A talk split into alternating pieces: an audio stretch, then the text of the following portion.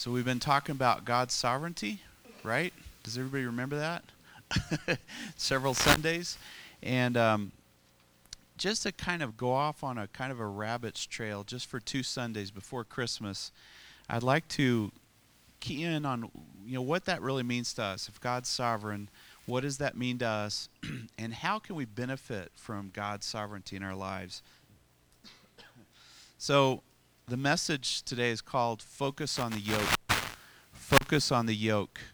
Uh, not the egg yolk, but the yoke, you know, that oxen or other animals might have over them.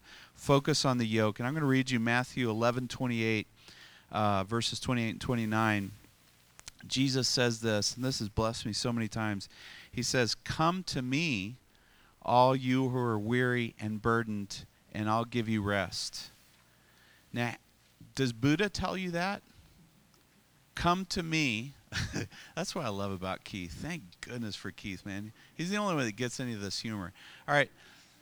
You know, come to me. Does Buddha tell you to come to him and I will give you rest? Does does uh, Allah do that? No? What what other god out there tells you, "Come to me and I'll give you rest"? You and you know, people say, "How do I know if Christianity is the right religion? What about all these other religions?" You know, what about what, what about you know Eastern religions? What about Muslims? What about Mormons? What about Jehovah's? How can I know the right way? Well, there's several ways that you can figure it out fairly quickly. All right, but this is one of them right here. What God tells you this. What God would tell you, you don't have to prove yourself because I've proven myself to you. What God has told you that. All right? There's many gods in name, but there's only one God in nature whose nature is consistent and portrays himself in love and compassion and power and authority. Only God. And which God is that? The God whose Son is Jesus Christ. That's the God that I'm talking about. Just to be very clear, I love it whenever I'm driving in a whenever I have to travel, I'm driving in a taxi or an Uber and you start a conversation with a driver, you know, and all of a sudden you're talking about God, which is the funnest topic in the world. Some people say don't ever talk about religion or politics. Well, I don't, you're right. I don't talk about politics cuz that will get people pretty fired up, right? but I will go ahead and take the risk and take the plunge and talk about Jesus. And so when we're talking about Jesus, we're talking about God, I have to stop and I say, pause. Now, let me tell you which God I'm talking about. I'm talking about the God whose Son is Jesus Christ, just to be super clear about things. I used to be a little hesitant about talking about Jesus. You can feel the chill in the air when you mention the name Jesus to people. Can't you? It's it just it freezes people up to mention the name Jesus. Well, you know why that is, right? He's been given the name above all other names. Someday, every knee is going to bow, every tongue is going to confess, whether they like it or not, whether I like it or not. You know what? I want to do it willingly right here, right now, while I have a chance, instead of being forced to the ground when his majestic presence is revealed. I, I want to do it now willingly. I don't want to wait around waste any time. So, where on earth did I get off on that? He says, Come to me, all of you who are weary and burdened, and I will give you rest. There's no other God. There's no other person, there's no other being anywhere that would offer this. Only the Son of God, Jesus. It's just amazing. And so he goes on, though, in verse 29, he says, Take my yoke upon you and learn from me. Well, if Buddha were to tell me to take his yoke upon me, I'm not picking on Buddha today. It's just we're we're studying. Um, thank you, Keith. You're making me happy today. All right, we're studying about Buddhism in in youth Sunday school, and so that's kind of fresh on my mind right now. But any other God comes up to me and says, "Take my yoke upon you," I'd be a little bit nervous. But the the fact of the matter is, any religion you join whether it's the religion of God or the religion of man, so atheism included, is going to put a yoke on you. You're going to get a yoke, all right? as we've studied the origins of Buddhism, by the way, I'm getting off on all kinds of tangents, but as I've studied the, the origins of Buddhism, it came from the yoke of bondage that Hinduism had on people the caste system, the brutality of subversiveness of certain, just because of the color of their skin. That's what it was and these these Hindus were just tired of this thought that there's just reincarnation back into the same mess over and over again. Give me something, and there was these reformers that came out of that in the uh, Indus Valley that said we can't do this anymore. And and one of those reformers was Buddha. He came from very very uh, elite uh, family, very well provided. He couldn't stand the thought of this, and so he went out and went up, came under this tree, and came up with Buddhism all right? So let me tell you what, when Jesus says, Take my yoke upon you, you want that yoke. It's a good yoke. It gives you rest, it gives you peace. We're going to be under a yoke, anyways, all right? If you're greedy, you're going to be under the yoke of money, all right? If you're if you're a hedonist, you're going to be under the yoke of addiction to to whatever pleasure you're pursuing you're going to take a yoke upon you. It may as well be the yoke of jesus. So he says take my yoke upon you. Well what is that talking about? That's talking about god's sovereignty that we've been talking about for a month and a half now. You can get on the soundcloud and hear all about it. That's what we've been talking about is this yoke of God's sovereignty. And he says, Look at this. I am gentle and humble in heart well, I'll take that yoke any of the day, any any day of the week. That's the yoke that I want. If I know my sovereign is going to be humble and gentle with me, oh. well, think about it. What boss do you want? Do you want a mean, cruel boss that you you don't want to go to work any any day of the week, or would you choose a boss that's kind and gentle and listens to you, and you walk by his office or her office? Hey, come on in, sit down. Yeah, Let's talk. That's that's the kind of boss I want. That's the Lord and Savior that I want as well. By the way, I have I work full time. I have the best boss in the world. I've had many bosses, all right? Many, many. Good and bad.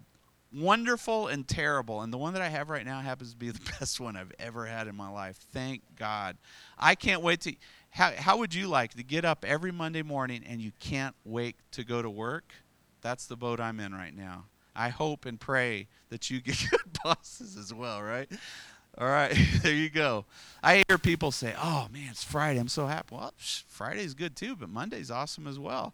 So I thank God. That's a blessing to me to have a boss like that. And so, anyways, he says he goes on in verse 29. He says, "You will find rest for your souls." One thing is waking up in the morning. Oh, you stretch, you feel good, you know that's a good feeling. But when you have a restful soul, you can be working your head off and be at rest the whole time. Rest for your soul. He says, For my yoke is easy. Today's message is focus on the yoke. My yoke is easy and my burden is light. What a wonderful promise. And so here's what I've been doing. And it took me a while to get here, for a long time actually. When things are good, and life is good and things are clipping along and I'm happy and everything. You know what I do in those times? Consciously, intentionally do is I say, God, I give you full control over my life. It's easy to do it when things are going bad. God, save me, help me. you know? But when things are good, that's when it's time to take it up another notch and say, God, I give you full control over my life. So that when I hit the valley, because it's coming, right? It's peaks and valleys. When it's when I hit the valley, I know God is in control because I've given him control. See, when you give God control, he takes control. He takes control. So why not just give it to him? Say, God, here's the keys. All right? And that's what, giving God control over your life, that's what it means to take his yoke upon you. Say, Here I am.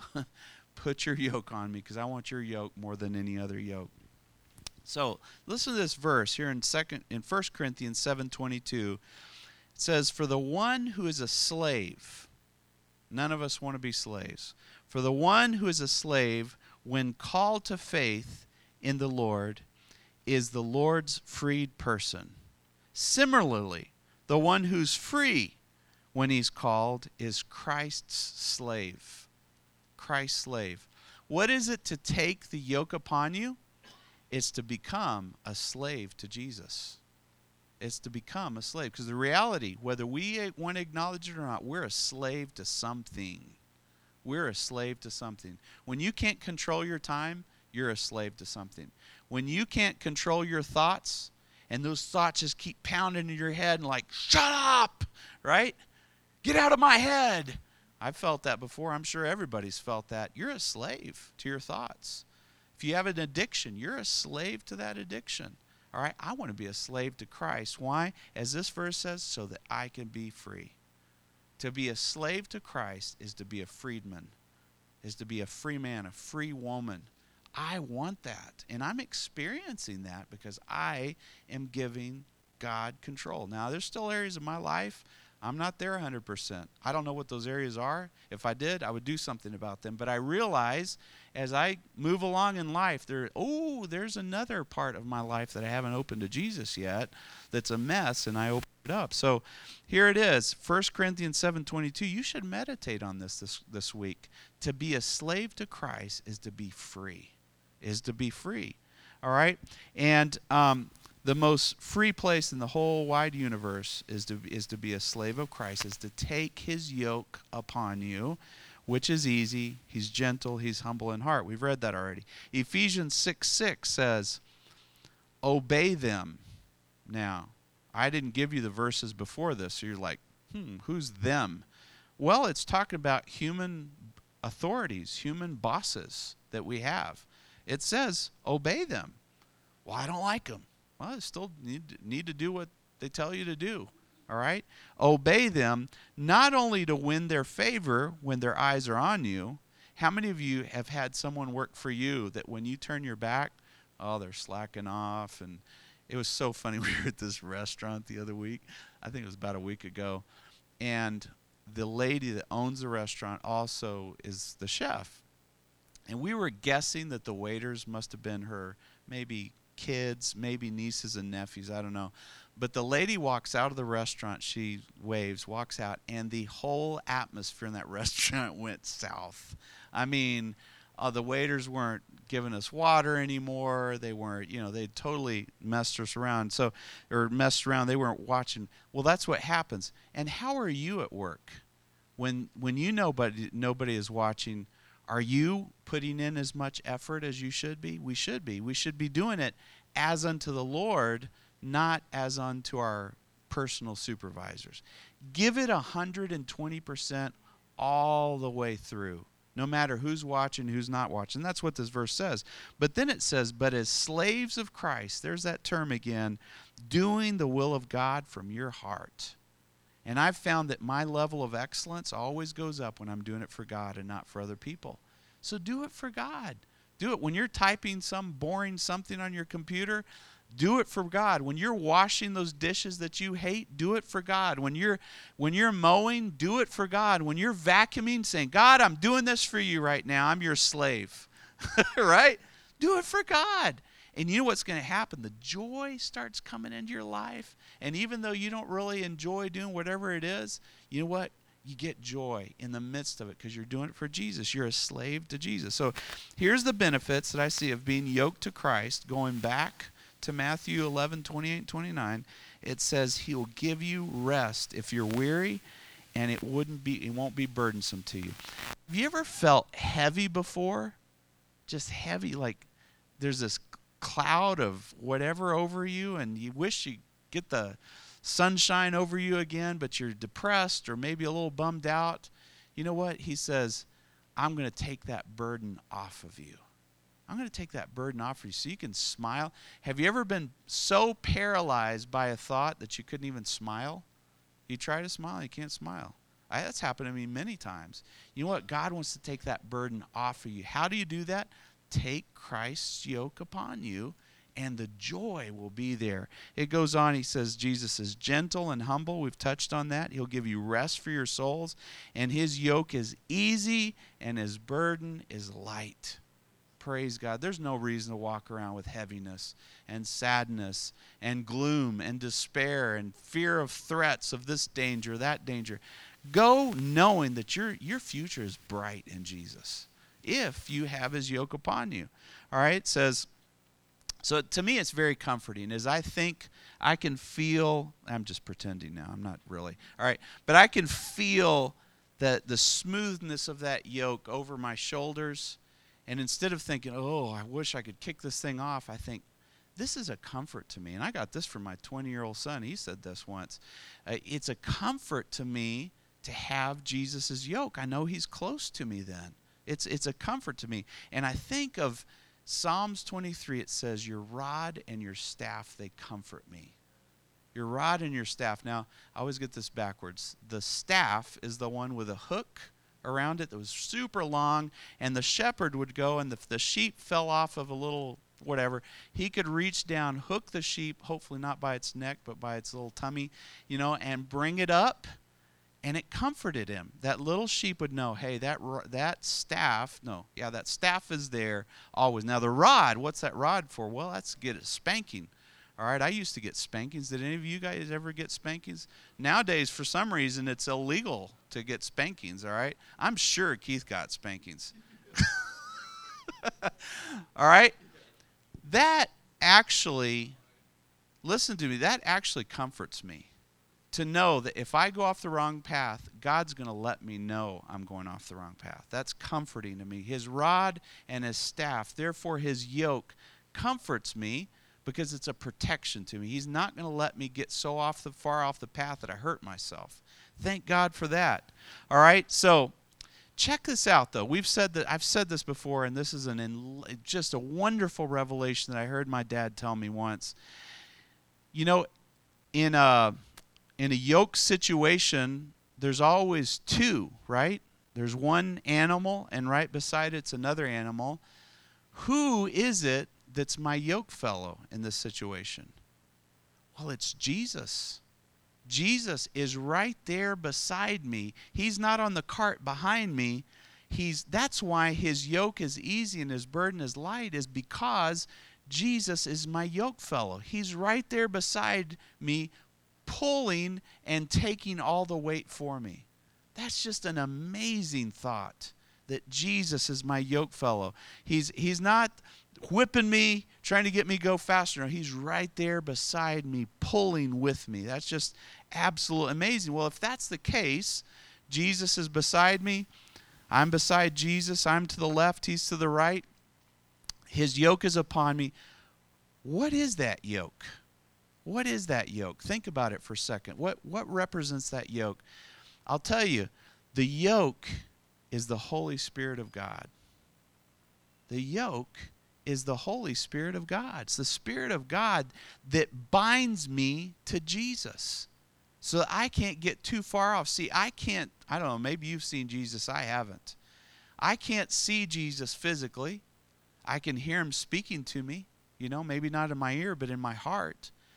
But the Holy Spirit binds me to Jesus so that as Jesus moves, I move. If he slows down, I slow down. If Jesus turns, I turn. What, whatever the case is, the Spirit keeps me in line with Jesus. Focus on the yoke, focus on the Spirit of God. Now, I, I think it's a tragedy in many Christian churches that the Holy Spirit is not something that's really mentioned too much. It's not really focused on. He, I shouldn't say it. The Holy Spirit is a He. It's the third person of the Trinity. He is not focused on very much and, and shied away from. But you know what? The Spirit of God is moving in your mind, in your thoughts, in your heart all the time. All the time. And we need to be sensitive to the yoke of God, to the Spirit of God that binds us to Jesus. Look at this in Galatians 5:25 it says, "Since we live by the Spirit, let us keep in step with the Spirit. And that's what I'm talking about. As Jesus moves, the Spirit moves, we move. Let us keep in step, in a cadence with the Spirit. If the Spirit's moving quickly, let's move quickly. If He says, go talk to so and so right now and tell them that I love them, go talk to so and so and tell them that I love them. I'll never forget once sitting at a, it seemed like it was a coffee shop or something, but out in front there's a big window, and I was sitting at a little you know little bar area with my coffee or whatever it was I was eating or drinking, and out I saw this man get out of his car and start towards the coffee shop, and I looked up and I felt the Holy Spirit tell me, tell him that Jesus loves him. Tell him that I love him. Well, of course, you start getting the clammy hands, the nervousness, you're sweating, whatever, you know. And so as he comes towards the door, I think, you know what? I'm not going to wait for him to get in. I'm going to meet him out in front because that's be kind of awkward here. And so I get my coffee real quick, and I, as he's coming in, I'm coming out. And I said, "Sir, I just wanted to tell you that Jesus loves you." Well, of course, he looked like looked at me like I had lobsters coming out of my ears, but it didn't matter the yoke, the Spirit of God, Jesus is speaking to me. You get out, you do what God tells you to do, right? That can happen every day of our lives. You know, shoot a quick email to somebody or or pray. A lot of times the Spirit of God just says, pray for so and so, and so you pray for them. Follow the leading of the Holy Spirit. Keep in step with the Holy Spirit the whole time. And and I really liken it. You know, when when I first started holding hands with my wife, it's kind of awkward. You're like, ooh, she moves, you know. But as you begin to know the person and you know how they walk and you walk, all of a sudden you're holding hands and you're just kind of flowing and you're not going down where they're going up, you know. you throw your shoulder out of place. But no, you, that's how you are with the Spirit of God. You flow with the Spirit of God. And I'm not a dancer, but I can imagine as you break up with the world and you stop dancing with the world, so to speak, you get into the flow with Jesus. You're flowing, you're moving with Jesus, man. Break up with the world. Break up with it. What does that mean? Well, that could mean a host of different things for you, but break the yoke of the world and take on the yoke of Jesus. And as you do, man, you'll begin to flow in the Spirit of God and hear from God and sense God's presence and be with Him and He, and he with you. So the yoke is the Spirit of God. Now, let me give you another scripture that kind of puts this into perspective. Isaiah 61 1. Listen to this. Think about this. Isaiah says, The Spirit of the sovereign God is upon me. The Spirit of the sovereign God is upon me. We've been talking about God's sovereignty. Jesus is there beside you. The Spirit of God yokes you to Jesus the Spirit of God, of the sovereign Lord, is upon me. That's that yoke that I'm referring to right now. Or in 1 Corinthians 6 17, it says, But whoever is united with the Lord is one with him in spirit. It is time, guys, for us to become one with the Spirit of God, one with Christ Jesus, flowing, listening, obeying, doing everything that He tells us to do. Well, there's this word, and it comes from a Greek word. Um, it's called paraclete. I didn't say parakeet. I said paraclete. All right? And um, I'm not. I'm going to butcher the, the Greek pronunciation for this, but it's pleraketos, I believe, and it's it refers to the paraclete is someone who comes alongside you just like we're talking about. Jesus coming alongside you, the Spirit being there with you. He comes alongside you for one purpose and one purpose alone to help you. To help you. The Spirit of God wants to help you, and He comes alongside you there to support you. He comes there to counsel you. He comes there to comfort you. He comes there to intercede for you. And it's very similar to uh, if you were in court, and I hope none of us do, but if you ended up in court, somebody was suing you, you have you hire an attorney and that attorney comes and finds out your side of the story. And when it comes time your attorney stands up in court and and gives your testimony about what you're doing and defends you. That's what the holy spirit of god does. But he's an attorney that's never lost a case.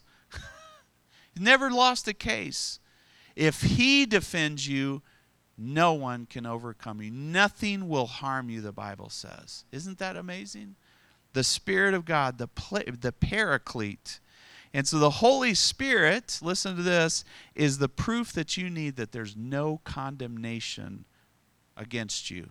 There's no condemnation hovering over you. You may have done the worst thing in the world, but the Spirit of God defends you because his because Jesus, the Son of God, died for your sins. So let's with that in mind, let's look at John 14 verses 15 we'll skip a couple and go all the way down to 27 but let's start in john 14 15 it says jesus says if you love me keep my commandments now in church, we talk about this obey, obey God. You got to obey God, and you do.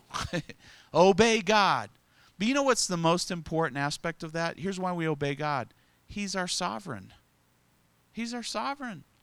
If He tells us to do something, it's the best thing we could possibly do. If He tells us not to do something, He's trying to protect us.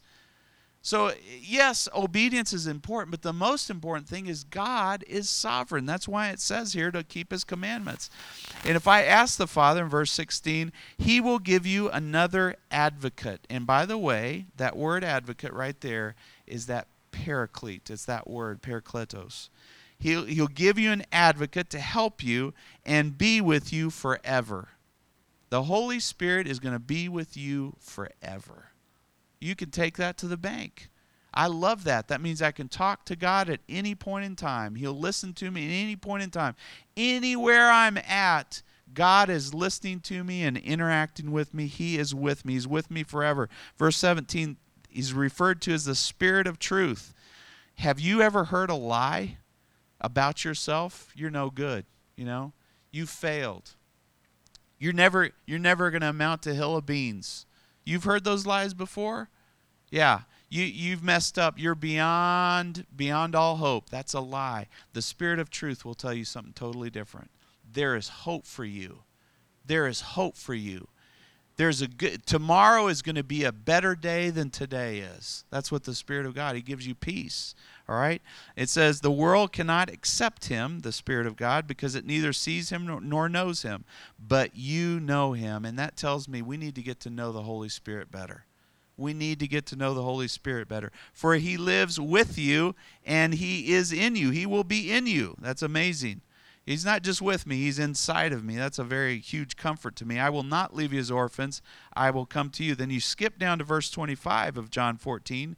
It says, All this I have spoken while still with you, but the advocate, the Holy Spirit, the paraclete, whom the Father will send in my name, will teach you all things you know how you know what you know?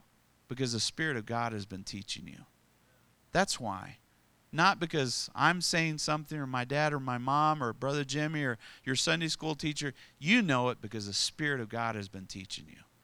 And that's the most important thing in the world. You know, the Spirit of God might use me to say 50,000 words, but one word meant something to you. you get that reading sheet. I think Hilda said this. I get this reading sheet and it starts me off, but then something catches me and I stay there. You know, that's what the Holy Spirit does. He teaches you. He he, he gets your attention. He gets he captures your imagination. It says he will teach you all things and he will remind you of everything.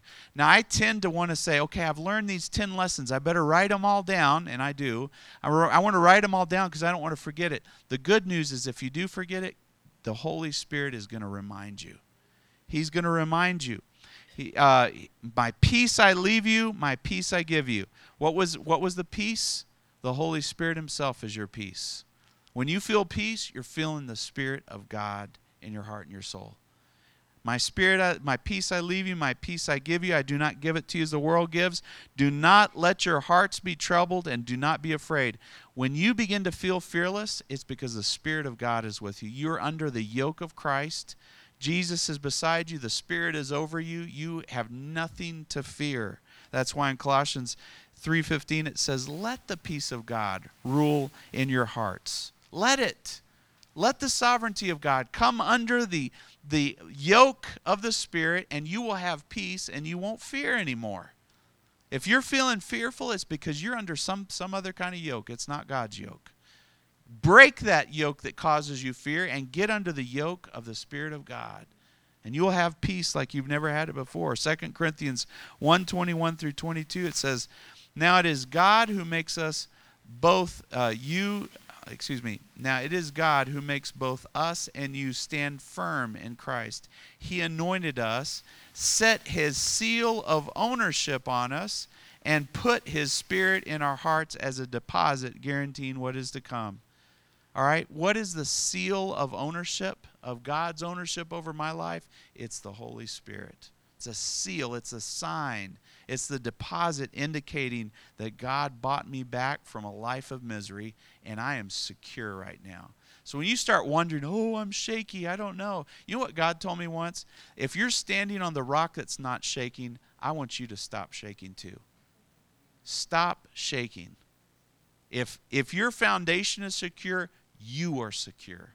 Amen. Nothing can steal you out of the hands and the protectiveness of Jesus Christ. All right? So focus on the yoke, the seal, the deposit. Focus on the Holy Spirit because He's with you as evidence that God is never, ever going to let you go. No matter what your boss tells you, no matter what your coworkers tell you, no matter what your body and your infirmity or your, your injuries tell you, no matter what you tell you, God says you're secure. Nothing is going to take you out of his hands. Nothing is going to shake you. Acts 22, excuse me, Acts 2, verses 25 through 26. These have been ones that have just come to me recently, have been blessing me over and over again. It says, I saw the Lord always before me. Well, let me ask you if I wanted to always keep my wife in front of me, what would I have to do? Yeah, that's exactly right. I got to walk behind her. All right? I've got to keep her in front of me. I'm not going to say, hey, Tina, scoot over 11 paces and stay in front of me. No, she's going to say, I'm going wherever I'm going. If you want to see me, just stay, you know, behind me, basically. I have set the Lord always before me, is what the scripture is saying. I've put him there, and if he moves, I'm going to have to turn in order to keep him ever in front of me. All right? So it says, I see the Lord always before me because he is at my right hand as my yoke fellow, I will never be shaken. You don't have to be shaken anymore. You can be strong, you can be firm, you can be sure, you can be confident. You don't have to be shaken and worried anymore. It says, Therefore, my heart will be glad and my tongue rejoices. Think about it. When you're confident, you are happy because you know nothing is going to happen. You're set, you're secure, you're glad. And the last the last statement says, "My body will rest in hope." There's some resting that needs to take place in our souls. Rest in the Lord. Rest because the yoke of Jesus is upon us. All right? So I spend time reading the Bible because I'm keeping Jesus out in front of me. That's why I read my Bible. I want to make sure I keep him in front of me. Why do I go to church? I go to church to make sure I keep Jesus in front of me. Why do I pray? I pray because I want to keep Jesus in front of me. That's how I keep Jesus. So you ask, how do I do it? There's three things right there that you can do read your Bible, come to church, and pray. You do those things, you're going to keep Jesus in front of you all the time. It's uh, what you call proverbial no brainer. That's how you do it. Easy peasy. Just do it, right? Don't get distracted. Don't allow anything to, to keep you from that. And any other yokes that are upon you, break them. Break them. Look at this in 2 Corinthians 10 14. It says, Do not be unequally yoked to unbelievers. Some of us here in this room, we're struggling because we're unequally yoked to the wrong folks. All right? Do I have to work with unbelievers? Yeah. Are they my friends? Absolutely. I treasure them. I love them to death, but they're not my partners. I'm not going to let them influence me. I'm going to influence them. As soon as they begin to influence me, I know I'm unequally yoked and I need to break that yoke. Break that yoke. All right? It says, don't be unequally yoked with unbelievers. For what partnership does righteousness have with lawlessness? All right? Now, I'm a constitutionalist. I want there to be law and order in my country. I don't want people egging my car. I don't want them throwing uh, bricks at my windows. I don't want them mistreating my children. I want laws in this country. All right, if I go and hang out with an anarchist, what part what relationship are we going to have one with another? I believe in law and order and he or she believes in complete chaos. I'm not going to hang out with someone like that. That's what the scripture is saying. Figure out what yoke are you yoked to something or someone that you need to break that yoke with? All right? And that doesn't just include people. Social media can be overly influencing your thoughts and your mind. You might need to break that yoke with entertainment and social media so that you can get free and be yoked with Jesus so that you can start experiencing this confidence and this gladness and this and this joy that only comes from being yoked with him who knows you might be i don't know if anybody's dating somebody here but you better be dating the right people. You better be going out with people that same godly eternal values that you have all right? Make sure that you're and that you know i used to think that's just a message for young people until i saw somebody who was you know 60 plus dating an, uh, somebody that was going to take him down the toilet. It was like that goes for everybody then. I guess you know we got to make sure that our partnering is with the right people. They're bringing us up and not bringing us down. It's going to happen at school business affiliations you name it. So we take christ's yoke the fullness of the holy spirit in our lives and we start breaking the yoke of the world. Break the yoke. We know what that causes. It causes depression, emptiness, lack of satisfaction. I don't want that anymore. I want what only fills, and I know that that's the Spirit of God. That that's Jesus. So, in, in uh, just some final thoughts here, Galatians five eighteen, it says something really interesting. It says, "But if you are led by the Spirit, you are not under the law." If you're led by the Spirit. Now this this statement here has things that we could talk about for hours, but I want to focus on just one.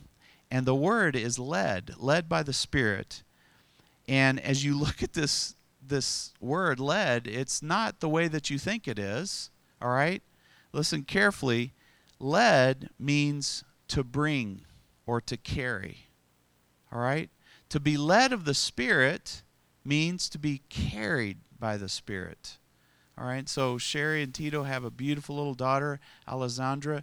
She she gets carried a lot of the places where she goes. and you know what? The Spirit of God wants to carry you too. To be led of the Spirit is to let Him carry you. And I'll never forget, I heard this this message that just really touched me. But that hundredth sheep that got away from the the uh, group, whatever, huh?